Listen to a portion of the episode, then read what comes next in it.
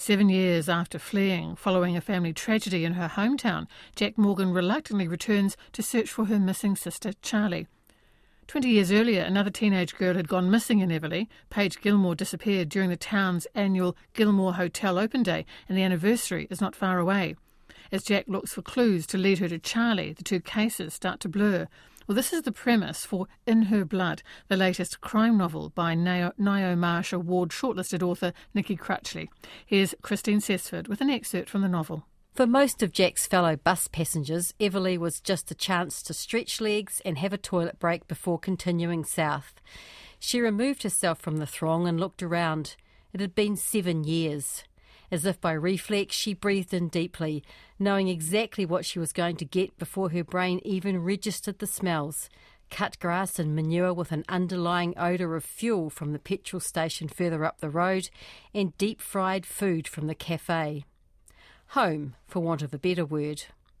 The old playground, two swings, paint peeling like a bad sunburn, and a slide that set the backs of your legs on fire in summer had disappeared, and new swings, a slide and a jungle gym, bright primary colours, lit up the dull green of the domain further up on the right past the campground. She had practically lived at the domain and playground when she was a kid, before and after Charlie was born. Jac held the envy of all the local kids when they had to trudge home or climb on bikes to make their 5pm curfew. She never had a curfew. It wasn't until much later that she realised her freedom was actually a big neon sign blinking over her head for all to see that her parents didn't care. Nikki, first of all, we've just heard Jac's reluctant return to Everly and, you know, that mention of parental neglect. So why, after all mm. this time, is she returning home? It would take a lot for Jac to return to Everly, uh, as the reader will, will soon find out. Um, and she's discovered uh, from her estranged father that her sister Charlie is missing, uh, and that was enough to get her back home after seven years. As you say, estranged from her father, and not as close as she could be to Charlie. When you have a when you have a sibling leave a hometown in a bad situation and leave mm. behind a sibling, I think that's always a really interesting scenario. There is guilt that follows something like that, isn't mm. there? I think so too. And um, throughout the book, you realise Jac always has that love for Charlie, absolutely. But the thing, I don't want to give anything away really, but the thing that happened that made her go away, there was no choice for her really but to leave. But she also has huge guilt uh, for leaving Charlie behind. And there's quite a big age gap between the girls. So when she left, Charlie was only 10 years old, which which makes it a little more heartbreaking, I think. Have you based Everly on anywhere in particular? I have indeed. Um, so Everly is Waitomo. So um, listeners might know uh, Waitomo Caves uh, and also the Waitomo Hotel. My hometown is Otorohanga. And so it's about 10 minutes south of Otorohanga. So lots of people know the, the glowworm caves and things like that. So I've based Everly on the very small settlement of Waitomo, but I've probably been a little bit mean to it. And that's why I've renamed it Everly because the settlement of Waitomo is is thriving. It's got the caves and a beautiful campground and pubs and restaurants and things like that. But I wanted Everly to be just a little more down on its luck so it's it's based on Waitomo and it's also based. Uh, most of the action uh, takes place in, in an old hundred year old hotel that's closed down, and that's based on the Waitomo Hotel that sits sits up on top of the hill of um, Waitomo settlement. When you're structuring a thriller like this, I, I guess a lot of time and thought must go into that. So we know Charlie is missing. So, do mm. you give us as the readers any indication about whether she is alive or dead. Did you have that debate in, in your head, or was that did that yeah. make sense in terms of the narrative?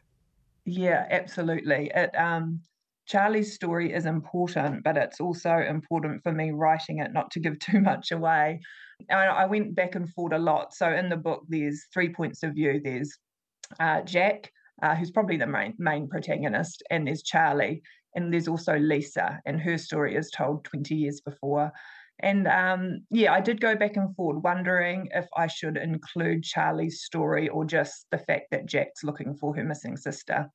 But I soon realized that Charlie's story was important and it kind of injects uh, the suspense into the book. And as I as I went on, uh, it becomes more um, noticeable how um, what Charlie uncovers, so to speak. Yeah, her, her story is very important, and her, her point of view, more to the point, is is important. And Jac, of course, a really interesting character. I mean, she, it's not like she's yeah. left Everly and life has been, you know, no, perfect for all. her. No.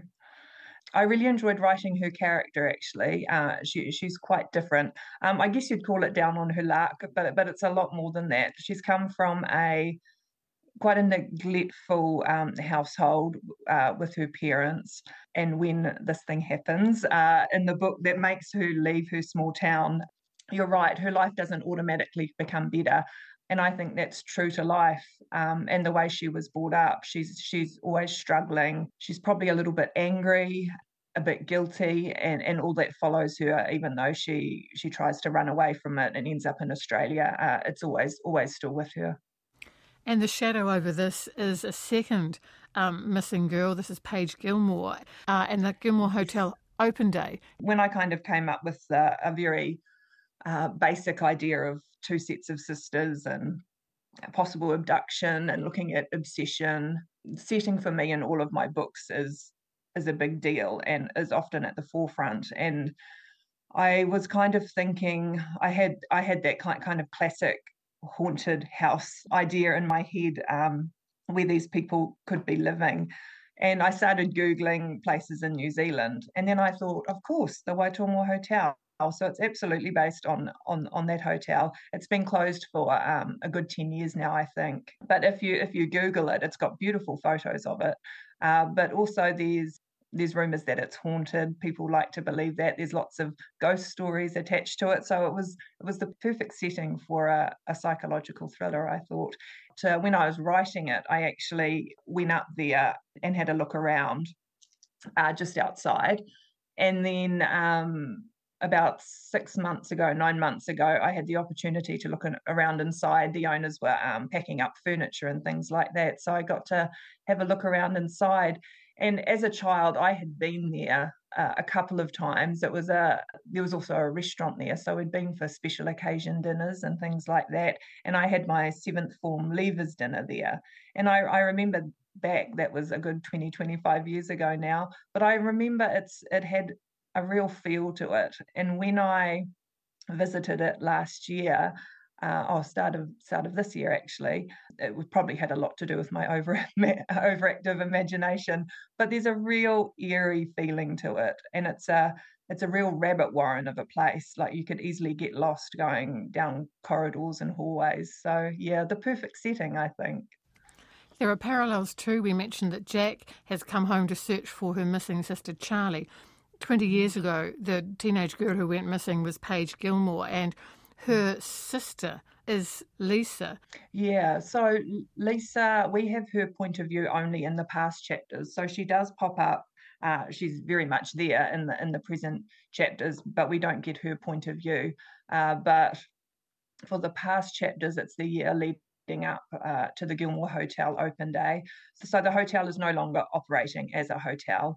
Uh, Lisa's mother, Iris, owns the hotel. Um, but it's never worked as a hotel as far as long as Iris has owned it, even though even though she had dreams of opening it.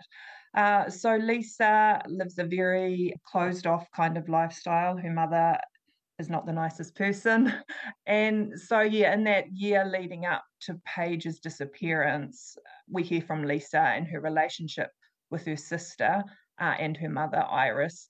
And in the in the present chapters, we see Lisa as a grown woman and her coming back to Everly, which is parallels with Jac to care for her mother Iris, who who is older now and um, quite unwell. When you're writing these books, Nikki, do you? I've asked this of so many writers, and, and I get two very different answers. It's either, you know, when you're writing something that is scary, you know, like it's a psychological hmm. thriller. Do you get affected by it? I mean, do you scare yourself with your writing? Or um, are you um, quite objective and you see it from kind of the outside? Paul Cleave's sort of in that camp. He's um, yeah. found a way to, to write some very disturbing stuff without it yeah. harming him emotionally. Yeah, he's got very disturbing stuff as well. I wouldn't say I scare myself, but I like I do aim to make my books creepy and atmospheric. So I do kind of dive into it as much as I can and it probably does take over a little bit to be fair. I didn't I didn't really think about it too much but um when you're writing a book there's no escape from it really. It's with you 24 7 so when i'm not at my computer writing it's always on my mind. Nikki Crutchley, her novel In Her Blood is published by HarperCollins.